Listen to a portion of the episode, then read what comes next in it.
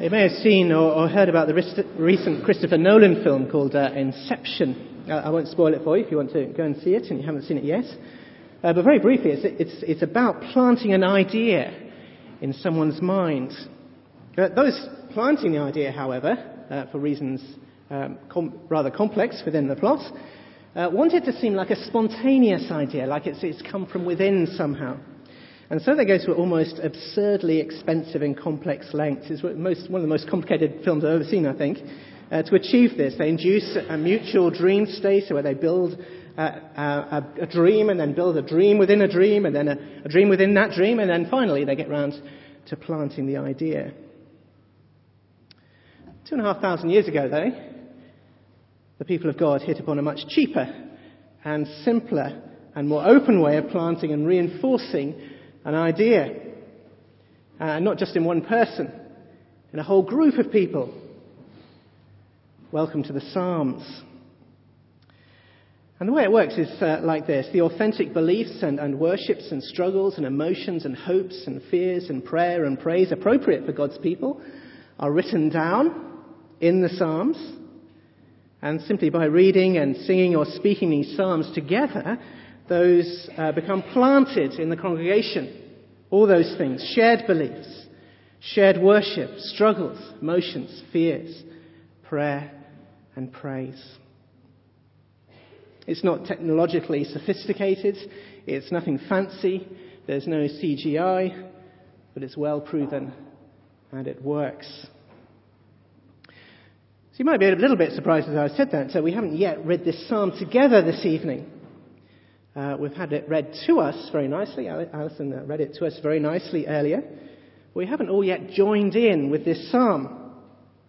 Well, what we're going to do is we are going to read this uh, together later. But before doing that, I want to be sure that you understand what you'll be joining in with. And especially to understand the big idea at the heart of this psalm. Now, what is that idea? Well, you can see it there in verse 1 of Psalm 97. We've said it many times already this evening. The Lord reigns. In fact, that's also the title we're given this sermon series that we're beginning this evening. A series of Psalms which we hope will wake us up from our dreamlike state and expose us to the wider reality in which we live. Psalms that will force us to face up to the truth, a truth that we may have been hiding from. Psalms that plant and reinforce the truth that the Lord reigns. Beginning tonight with Psalm 97. Now, we're going to look at this psalm under three headings this evening. Uh, first of all, the Lord reigns. Uh, then, secondly, our reaction exposes our future. And then finally, our hatred of evil expresses our commitment. First of all, then, the Lord reigns. Now, you can see for yourself, this is uh, the basic claim which spans the, the main part of the psalm. It's how the psalm begins, verse 1. The Lord reigns. It's the conclusion in, in verse 9. The psalmist says, For you, O Lord, are the most high over all the earth. The Lord rules. There is no higher authority. But what exactly will we mean when we say together later, the Lord reigns. Who is this Lord? What's he like? What kind of rule or reign are we talking about? Just how extensive is it, and what are the consequences for people subject to that rule?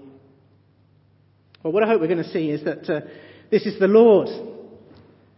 This is Yahweh. This is the God of Abraham and Isaac and, and Jacob. He is the Lord of heaven and earth. And what I especially hope we're going to see tonight is that He is both good and powerful. Foundationally, fundamentally, perfectly good, and almost indescribably powerful. And the combination of those two is so potent that it's enough to make the whole world tremble. We're going to look at those two things in turn, looking first at the goodness of the reign of God, uh, especially from the first couple of verses. Let me read those again to you. The Lord reigns. Let the earth be glad. Let the distant shores rejoice. Clouds and thick darkness surround him. Righteousness and justice are the foundation of his throne. Now, to help us uh, see what's going on here, it, it's worth saying at this point and reminding you that um, this psalm sits within book four of the Psalms. I don't know if you knew that the Psalms are arranged into five books. If you turn back a, a few pages, actually, to Psalm 90, uh, just a couple of pages, 599, page 599. And uh, you'll see that the book starts, book four starts with Psalm 90, uh, a, a, psalm or prayer of Moses. And uh, what the people of God seem to be doing in this particular collection of psalms um, is two things. They're, firstly, they're looking back. They're looking back to the time of Moses, and uh, that, they're looking back to that moment in history where the reign of God, the glory of God, was most powerfully visible in the world.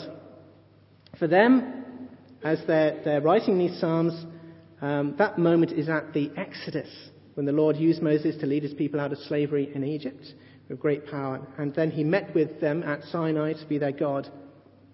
Okay, so they're looking back to that moment of glory, visible glory. But they're, they're not looking back just with mere nostalgia for the past. They're looking back in the expectation that, that, the Lord is going to do this again. And he's going to do it again in an even more, much more powerful way, revealing his glory not just locally, not just to, a, to, a, to one nation, but to the whole world. That's the expectation they're working to. Anyway, if you turn back to Psalm 97, uh, page uh, 603 again.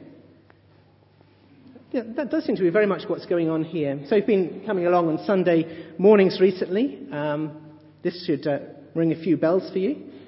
Uh, back in Deuteronomy chapter 4, Moses says this to the people of God about what happened at Mount Sinai, and uh, just pick out here some of the very similar language.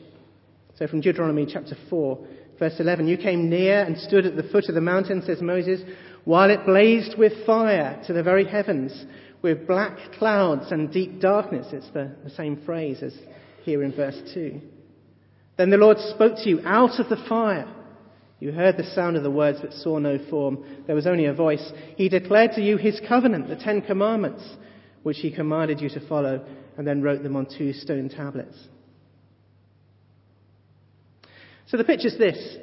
This is the Lord, the psalmist is saying, who in all his glory gave the Ten Commandments at Sinai. His rule, his throne, is founded on a perfect righteousness and justice. And from that foundation, from that throne, he is handing out the perfect way to live. And remember, as we were remembering just a moment ago, this is the creator of the world. The perfect way to live that he hands out at that moment is therefore consistent with the world, the way the world has been made. That's why, verse 1, because the Lord rules and reigns, the whole earth is called to be glad, or literally to shout in exultation. So it's a strange sort of image, isn't it? The, the earth shouting with joy. Or, or, the shores, the distant shores, that's the, what we might say the, the distant corners of the earth, rejoicing. I think we can make, get the sense of it. I was, I was listening on the radio to someone remembering back in, in Britain to the, to the winter of discontent in 1979, uh, when there was rotting, rat infested rubbish piled high in Leicester Square. Uh, there were so many bodies apparently waiting to be buried in Liverpool that the authorities were contemplating uh, doing burials at sea. And I suppose you could say there was a sense in the time when the whole nation, uh, the whole country, the whole of Britain was a groaning, desperate for a return to some sort of order. Or, or think more widely in the world. Think about Somalia, uh, where there hasn't been an effective government since uh, about 1971. You know, we complain about their pirates, but imagine what it must be like to live there. How that nation is groaning. Or think about what happened in Rwanda, the blood soaked soil of Rwanda, crying out for justice. The ashes of Auschwitz, groaning for the righteous rule of God. And what is true in these obvious cases must be true more generally. The whole creation has been groaning together, says the Apostle Paul, and well might it shout for joy when the rule of God comes in its perfect glory. So, perfectly good. But it's no good claiming that the reign or rule of God is perfectly good if, if God doesn't have the power and authority to put that rule into practice. But the reign of God is not only perfectly good, it is also indescribably powerful. Look at uh, verses 3 to 6 with me. Let me read those verses to you again. Fire goes before him and consumes his foes on every side. His lightning lights up the world. The earth sees and trembles. The mountains melt like wax before the Lord, before the Lord of all the earth. The heavens proclaim his righteousness, and all the peoples see his glory. God's reign is indescribably, visibly powerful. All the peoples will see his glory. And I guess of all the claims in, in this psalm, I guess you may find this the, the hardest one to, to swallow, the hardest one to process. Powerful? Really? Visibly powerful? Where? But of course, the people of God in the Old Testament had seen this power. As before, what we're doing is looking back to the Exodus and to Sinai when God did show his hand, as it were, when he did show his mighty hand, visibly showing his power. Listen to this description of that event. This is from Psalm 77. Your thunder was heard in the whirlwind, your lightning lit up the world, the earth trembled and quaked. Or this from Exodus 19. Moses is saying, On the morning of the third day, there was thunder and lightning, a thick cloud over the mountain a very loud trumpet blast. Everyone in the camp trembled. Okay, so as before, we're looking back. We're looking back to that visible expression of the power of the Lord. But of course, the, the psalmist is not just looking back, he's also looking forward. He's looking forward to a vision of not just the Israelites trembling at the Lord, but verse 4, the whole earth. Verse 6, all the peoples of the world seeing his glory. But these, things, the, the Exodus, uh, the events at Sinai, they're a bit like the cracks in a dam, if you like. Uh, we see them, we witness them through the, the pages of Scripture, and suddenly we realize that the pent up power and energy behind it, ready to burst out at any moment. Or if you want something to, to illustrate that power, think of of the film uh, 2012, if you've seen that film. Uh, I'd say it's not a great film. Probably the greatest concentration of cliches in movie history. Uh, but if you want to redeem something uh, from that film, then think about all the cracks that form over the surface of the earth in that film. Warnings of the pent up energy welling up in the core of the earth.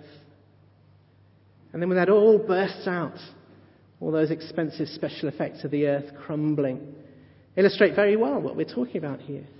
There's fire, there's darkness, there's the earth shaken apart and consumed. There are hills melting like wax. Perfectly good, indescribably powerful. It's a uniquely potent combination. You might remember the line from the, the the Lion, the Witch, and the Wardrobe, where Susan questions the beavers about the great lion Aslan, asking, Is he, is he quite safe? And uh, you might remember that Mr. Beaver replies, Safe? Who said anything about safe? Of course he isn't safe, but he's good. Perfectly good. Indescribably powerful not at all safe. But if that's true, what are the consequences? How do we, how do we face up to this? This is our second point this evening.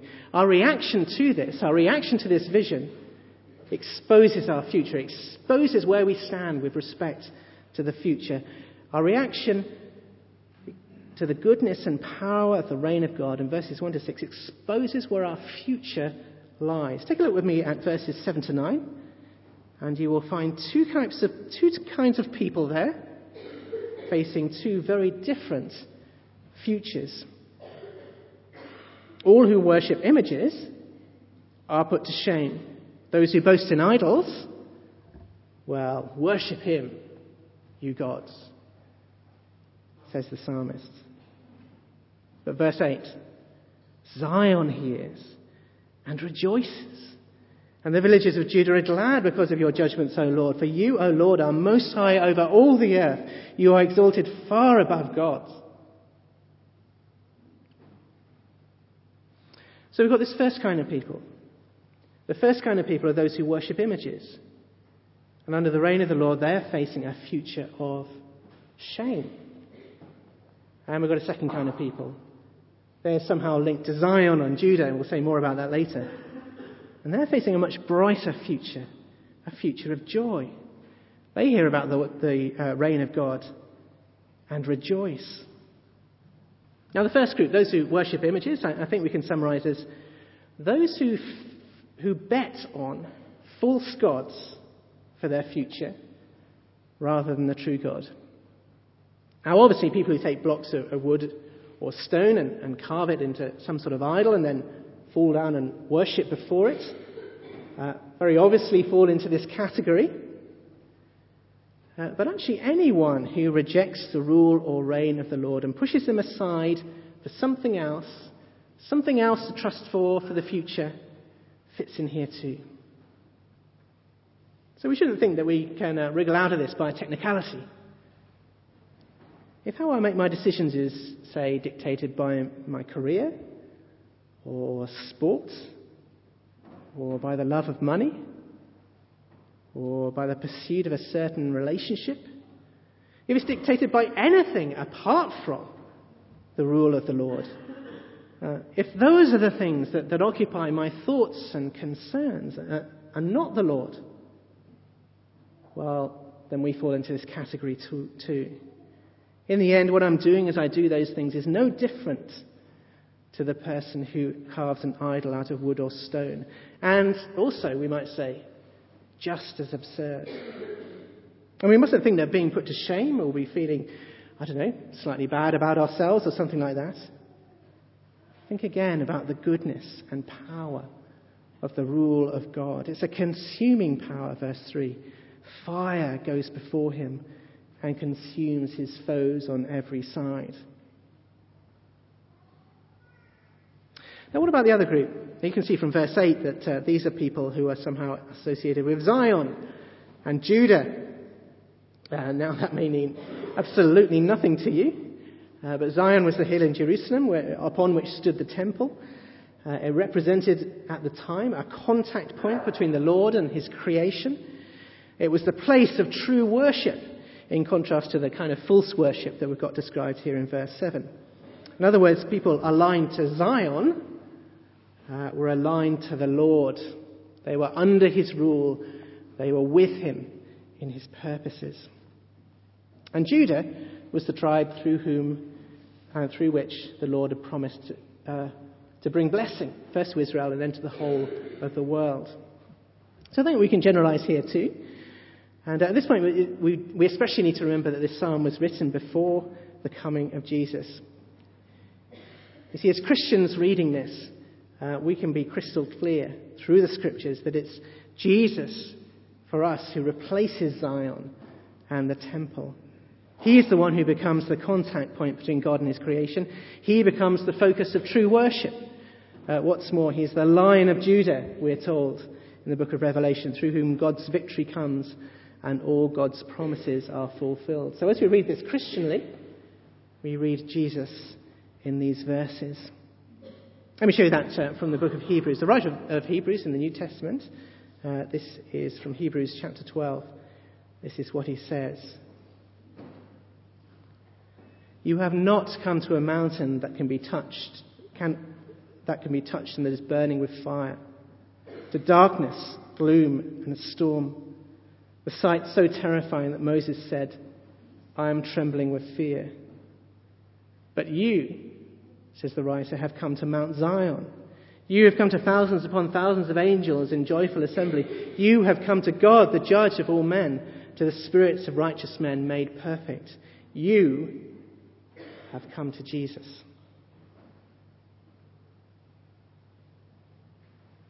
So I want you to, to think carefully about your reaction to the, to the vision of the Lord the psalmist is bringing before us this evening. I think for, for all of us that should be a trembling reaction. It's, a, it's an awesome vision, isn't it? It's a terrifying vision, as, as Moses, Moses himself knew. But I guess the question we should ask ourselves is what is, it, what is, that, what is our trembling tinged with? Is it tinged with a total despair or a bitterness or anger? Is it tinged with hatred towards the Lord and his people? At the moment, do you feel like shouting out about this in, in anger, storming out perhaps? Uh, does this vision make you want to have nothing to do with the Lord? If so, then it's probably best if you don't join in when we read this psalm together in a moment. Or is your trembling before the Lord tinged with something else? Now, it may well be tinged with some sort of self despair as we're, we're humble before His majesty. But within that, is there, is there some hope? Is there some hope of joy, however tiny it may be? Some hope that the Lord may be planting, planning to bring you on side. Some hope that He may be planning to bring you with Him into the future. Some hope that He, he may be drawing you in through Jesus, who for the joy set before Him endured the cross, scorning its shame. Some hope of being part of His joy. If so, then it would be excellent to join in with this psalm and to do so with great confidence. Yeah, but there's one final challenge to consider before we can, we can read it together. Finally, then, our hatred of evil expresses our commitment. It expresses our love of the Lord, our loving commitment to Him. Verse 10 Let those who love the Lord hate evil. Now, most people, uh, I think it's probably fair to say, can recognize evil some of the time and do indeed hate it some of the time. You know, you might think it an odd thing to do, to you, you love someone by hating something else. But actually, we do all do that some of the time. So if you take most people, for example, to the uh, Imperial War Museum in London and you show them the photographs taken at the liberation of the Belsen concentration camp at the end of the war, and uh, most people will instantly recognize evil there. And they'll instinctively understand that this is something to be utterly detested. It's, you know, it's right to hate it. The problem is, of course, that most of, it, most of the time we blur the definition.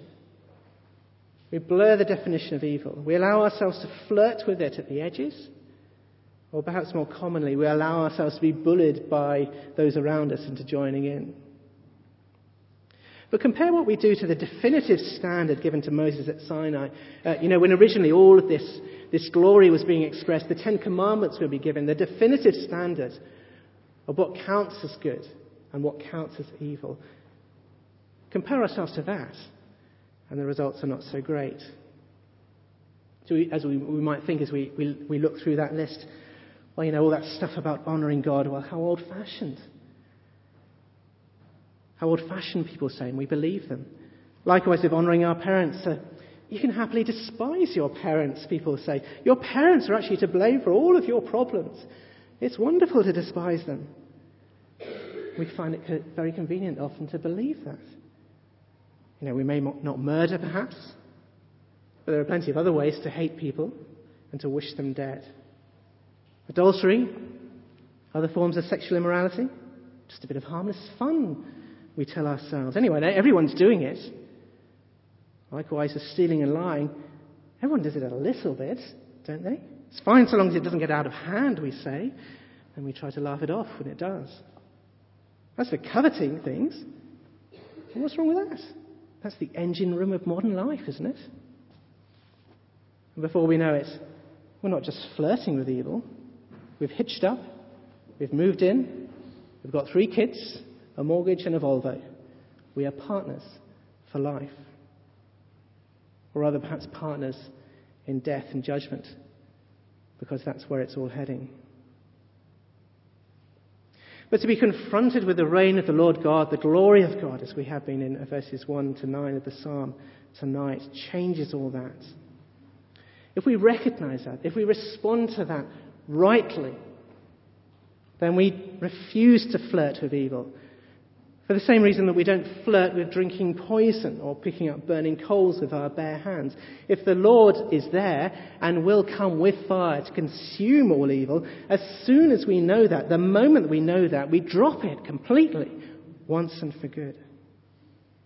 And we no longer allow ourselves to be bullied into compromise with evil by our peers and by our culture. So look at uh, verses 10 and 11 again. The Lord is watching over us as we face that pressure to conform. We don't need to fear them. He has promised to deliver us from the hand of the wicked. He has promised to bring the righteous, that is, those whom he has lined to himself through Jesus, he has promised to bring those people into the light. He has promised those who have had a change of heart through Jesus a future joy and, and in anticipation of that future joy, the psalmist knows it's right to rejoice in the Lord now and to praise his holy name.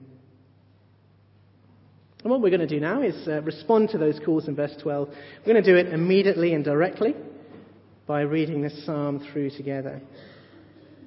Uh, now, let me say, if you wouldn't describe yourself as a Christian uh, tonight, the one who, one who loves the Lord Jesus, let me encourage you uh, if you would describe you that, sorry, if you would describe yourself that way, let me encourage you to use this psalm as an opportunity to reaffirm your faith publicly. Join in with the confidence of the psalm that the Lord does indeed reign, that he is good and powerful, and that the whole earth will see his glory, whether they like it or not.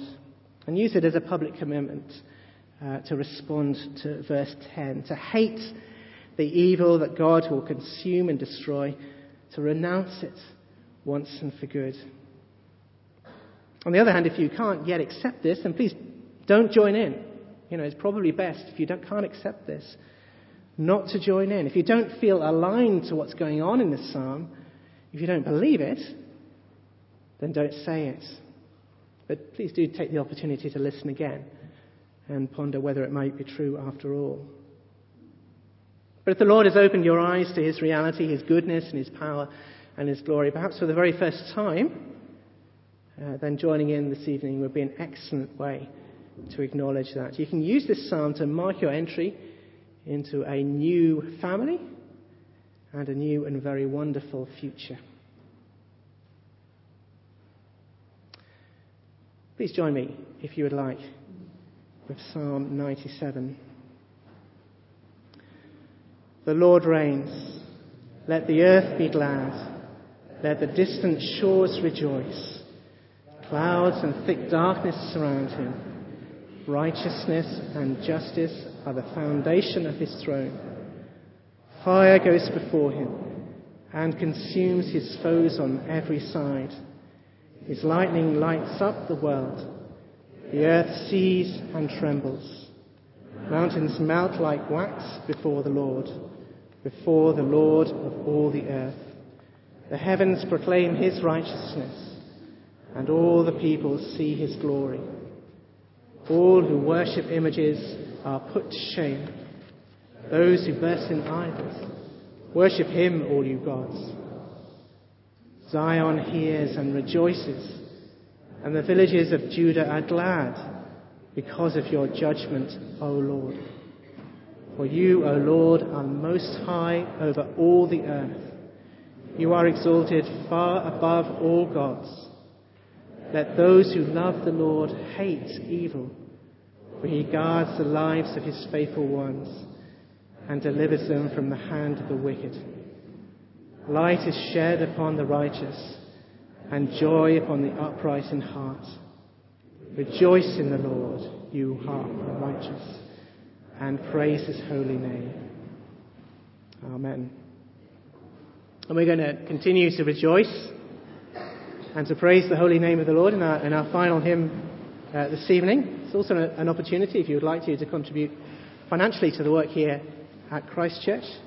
Uh, but please do contribute, contribute first and foremost with your voices as we praise and rejoice in the Lord. Please stand.